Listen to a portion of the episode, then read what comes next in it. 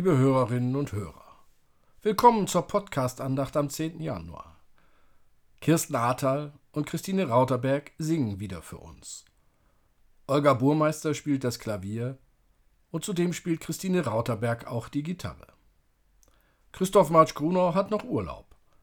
So werden Sie bei den Texten nur die Stimme von Robert Vetter, meine Stimme, hören. Der Wochenspruch für die kommende Woche lautet: Welche der Geist Gottes treibt, das sind Gottes Kinder. Wie es aussehen kann, vom Geist Gottes getrieben zu sein, darum soll es heute gehen. Und so lasst uns beginnen im Namen des Vaters und des Sohnes und des Heiligen Geistes. Amen.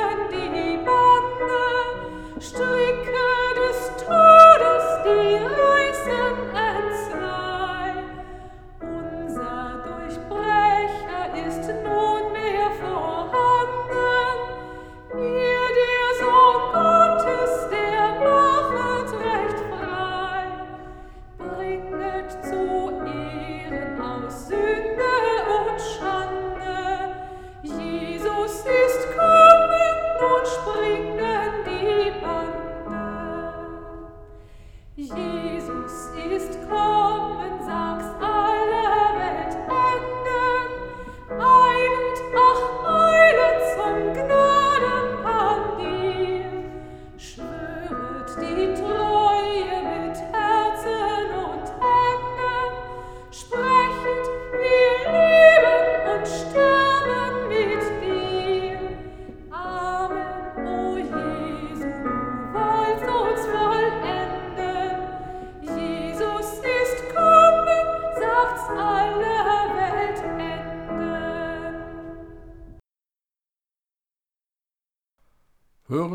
Worte des 89. Psalms.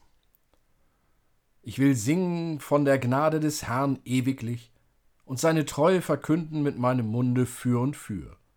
Denn ich sage, auf ewig steht die Gnade fest, du gibst deiner Treue sicheren Grund im Himmel. Ich habe einen Bund geschlossen mit meinen Auserwählten, ich habe David, meinem Knechte, geschworen, ich will deinem Geschlecht festen Grund geben auf ewig und deinen Thron bauen für und für. Er wird mich nennen, du bist mein Vater, mein Gott und der Hort meines Heils. Und ich will ihn zum erstgeborenen Sohn machen, zum höchsten unter den Königen auf Erden. Ich will ihm ewiglich bewahren meine Gnade, und mein Bund soll ihm fest bleiben. Ich will ihm ewiglich Nachkommen geben, und seinen Thron erhalten, solange der Himmel währt. Er sei dem Vater und dem Sohn und dem Heiligen Geist, wie es war am Anfang, jetzt und immer da und von Ewigkeit zu Ewigkeit. Amen. Wir beten. Wir haben gehört, dass du, Gott, ein Licht anzündest auf neuen Wegen des Lebens. Gib uns den Geist, der dir folgt, dass es Licht werde durch Christus, den Bruder, den Weg im Heiligen Geist. Amen.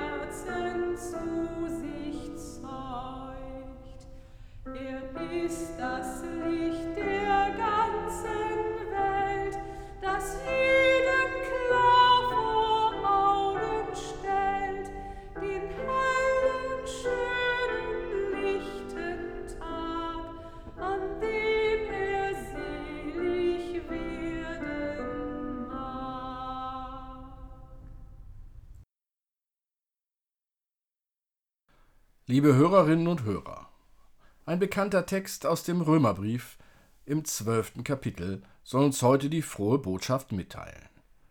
Paulus schreibt: Ich ermahne euch nun, liebe Brüder und Schwestern, durch die Barmherzigkeit Gottes, dass ihr eure Leiber hingebt als ein Opfer, das lebendig, heilig und Gott wohlgefällig ist. Das sei euer vernünftiger Gottesdienst. Und stellt euch nicht dieser Welt gleich, sondern ändert euch durch Erneuerung eures Sinnes, damit ihr prüfen könnt, was Gottes Wille ist, nämlich das Gute und Wohlgefällige und Vollkommene.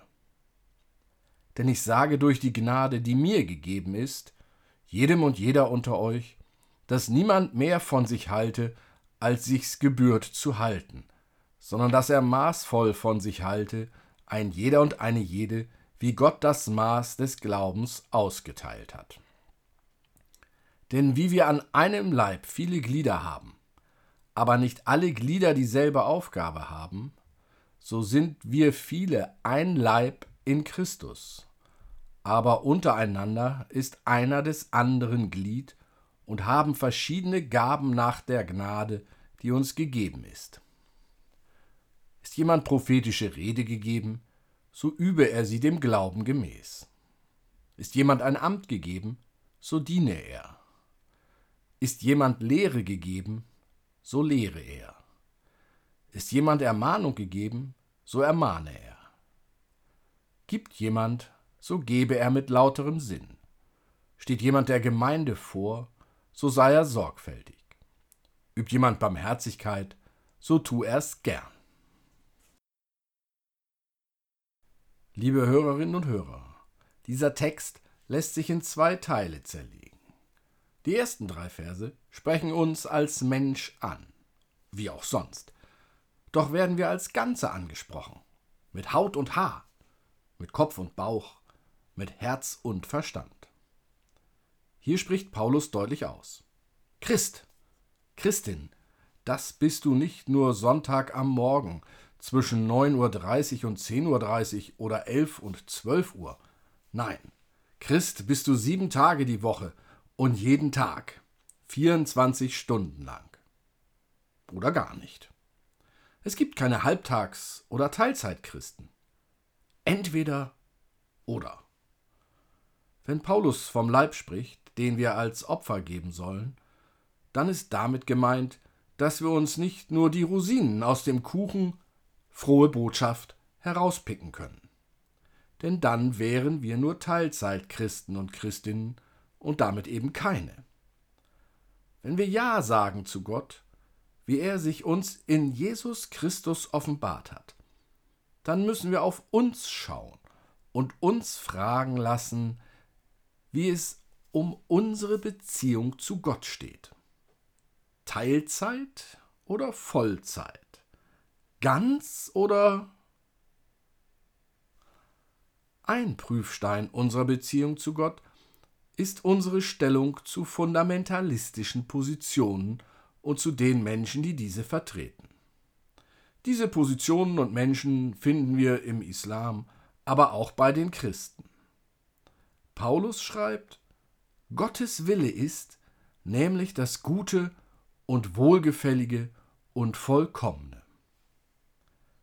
Wir dürfen also fragen, ist es Gottes Wille, wenn Menschen daran gehindert werden, ihr Leben frei zu gestalten? Nein. Deshalb dürfen Menschen Minarette bauen oder die Lehre von der Evolution für richtig erachten oder in homosexuellen Partnerschaften leben. Ist es Gottes Wille, wenn Menschen daran gehindert werden, ihr Leben frei zu gestalten? Nein. Deshalb müssen wir jeden Angriff auf unsere demokratische Verfassung mit allen uns Christen und Christinnen zur Verfügung stehenden Möglichkeiten verteidigen. Zu unserer Verfassung gehört die Schulpflicht. Zu unserer Verfassung gehört die Gleichberechtigung der Frau. Und zu unserer Verfassung gehört die Religionsfreiheit. Wenn Menschen sich mit Berufung auf die Religionsfreiheit vom Schulunterricht befreien lassen, ist dies noch im Sinne der Verfasser des Grundgesetzes? die Grundrechte. Was spricht dagegen einzufordern, dass alle Einwohner Deutschlands diese Grundrechte nicht nur in Anspruch nehmen, sondern sie auch befolgen? Der zweite Artikel unseres Grundgesetzes stellt die verfassungsmäßige Ordnung über die Freiheit des Einzelnen und der Einzelnen. Warum setzen wir also nicht die Schulpflicht durch? Weil die Presse dann schreibt, Kultusminister zwingt muslimische Mädchen in den Badeanzug und Kultusminister überfährt die Schöpfungsgeschichte mit Darwin? Oder wird es nicht getan, weil es für die Kinder aus fundamentalistischen, muslimischen und christlichen Familien nicht zumutbar ist, auf ihrem Rücken den Kampf um die Werte zu führen?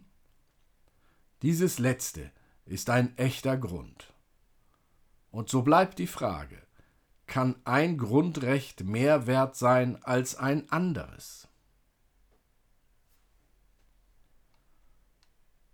Wie können wir dafür Sorge tragen, dass fundamentalistische Muslime unser Bildungssystem und unsere Werte nicht untergraben?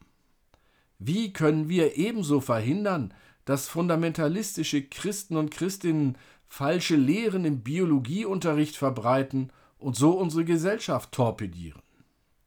Wie können wir verhindern, dass sogenannte Querdenker das Denken an sich bekämpfen? Es gibt Rechte und es gibt Pflichten. Mit dem Bild vom Kuchen, welches wie alle Bilder immer auch hinkt, will ich es weiter versuchen. Rechte, das sind die Rosinen, und die Pflichten, sie sind der trockene Kuchen. Wer den trockenen Kuchen nicht will, der darf auch keine Rosinen bekommen. So wie es keine Teilzeit Christen und Christinnen geben kann, kann es auch keine Teilzeit Demokraten geben. Will ich Religionsfreiheit, die Rosine im Kuchen, muss ich die restlichen Artikel des Grundgesetzes auch befolgen. Gerade dann, wenn einer dieser Artikel die Meinungsfreiheit festhält. Ebenso ein Menschenrecht wie die Religionsfreiheit. Wie wäre es, wenn wir den radikalen Teilzeitdemokraten, also den fundamentalistischen Verweigerern, die Rosinen verweigern? Ist es verfassungsgemäß, wenn wir diese so lange ins Gefängnis werfen, bis diese nachgeben? Wäre es verfassungsgemäß, Radikale ohne deutschen Pass auszuweisen? Im Brief an Timotheus schreibt Paulus Gott hat uns nicht gegeben den Geist der Furcht, sondern der Kraft und der Liebe und der Besonnenheit. In unserem Fall ist ein solcher Satz unser trockener Kuchen. Er macht unsere Pflicht deutlich. Was also tun? Damit sind wir beim zweiten Teil des Paulus-Textes aus dem Römerbrief. Kurz gesagt, jeder und jede tue das, was ihm und ihr an Gabe mitgegeben ist.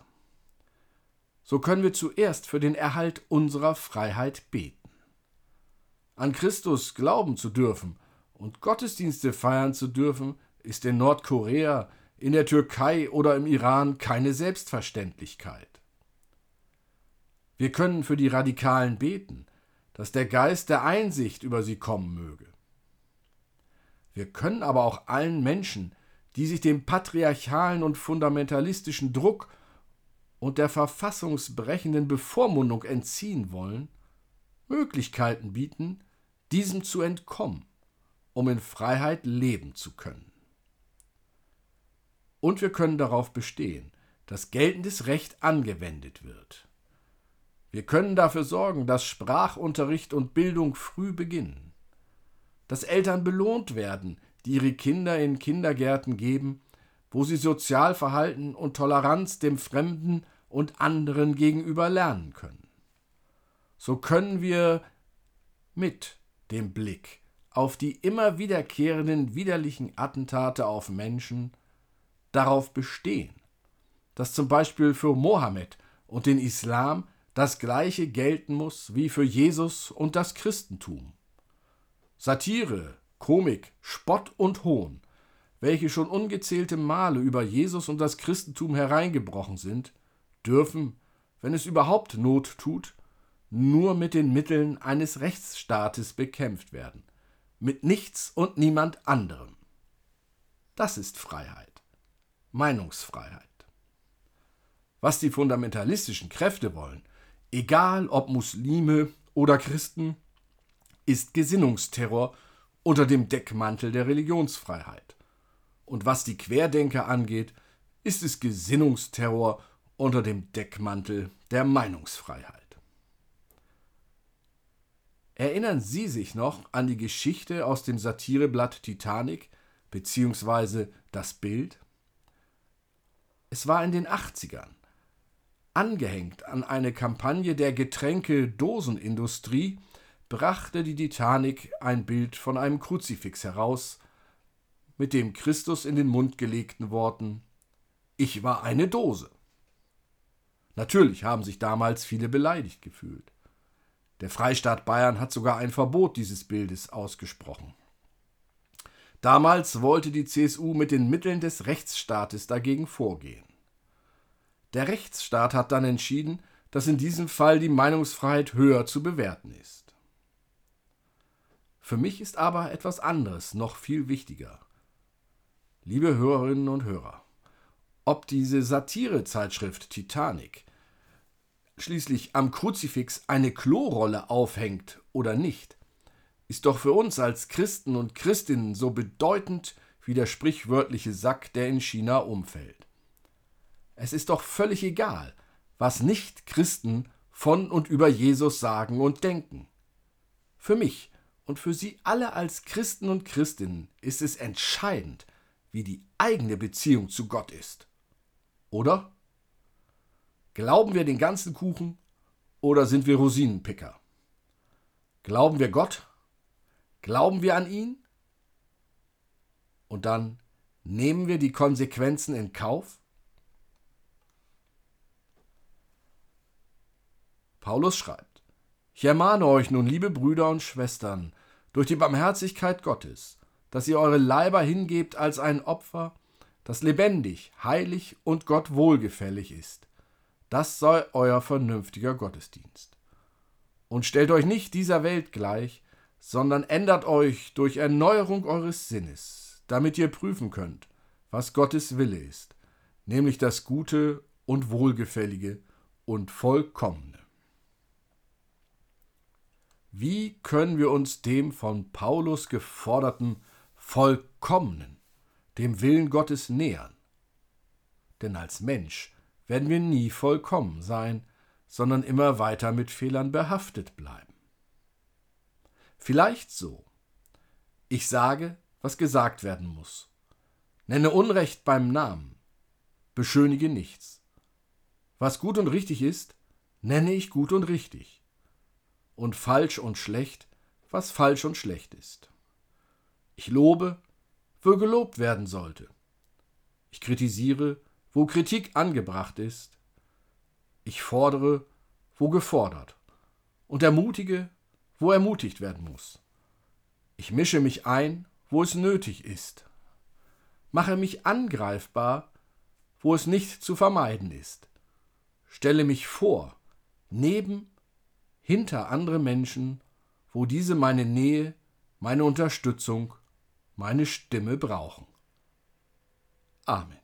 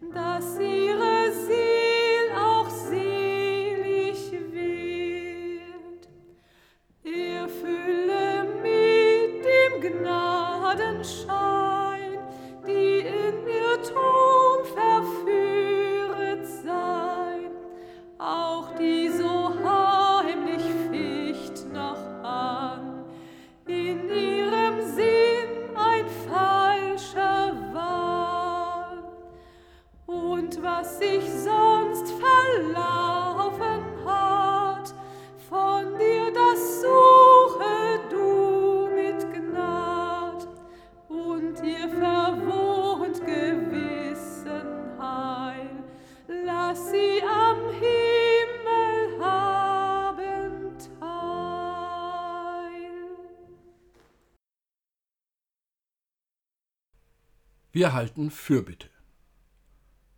Gott, auf den geraden Wegen unseres Lebens und in seinen Winkeln haben wir dich verloren, und deine Würde ist aus unserem Gesicht gewichen. Aber deine Botschaft ist uns geblieben, das Wort von dir in der Sprache von hier. Und wir hören verwundert und dankbar, dass du gut zu uns bist. Bitte, erbarme dich auch künftig über uns Menschen auf der gefährdeten Erde. Hilf uns, Zeichen und Zeugen deiner Barmherzigkeit zu sein für alle, die die Zukunft fürchten, dass sie dir vertrauen. Für die, die gescheitert sind, dass sie neu beginnen. Für die, die zweifeln, dass sie nicht verzweifeln. Und für die, die sicher sind, dass sie anfangen, Fragen zu stellen. Herr, wir bitten dich auch für die, die sich verloren fühlen, dass sie nicht verloren gehen, sondern ein Zuhause finden bei den Menschen deines Geistes. Und Gott, für die Sterbenden bitten wir, dass sie heimfinden. Und Herr, lass keinen von uns fallen aus deiner Hand. Amen. Und so lasst uns beten, wie es uns der Herr durch seinen Sohn Jesus Christus gelehrt hat. Vater unser im Himmel, geheiligt werde dein Name, dein Reich komme, dein Wille geschehe, wie im Himmel so auf Erden. Unser tägliches Brot gib uns heute und vergib uns unsere Schuld, wie auch wir vergeben unseren Schuldigern. Und führe uns nicht in Versuchung, sondern erlöse uns von dem Bösen. Denn dein ist das Reich und die Kraft und die Herrlichkeit in Ewigkeit. Amen. Der Herr segne dich, der Herr behüte dich. Der Herr lasse leuchten sein Angesicht über dir und sei dir gnädig. Der Herr erhebe sein Angesicht auf dich und schenke dir Frieden. Amen.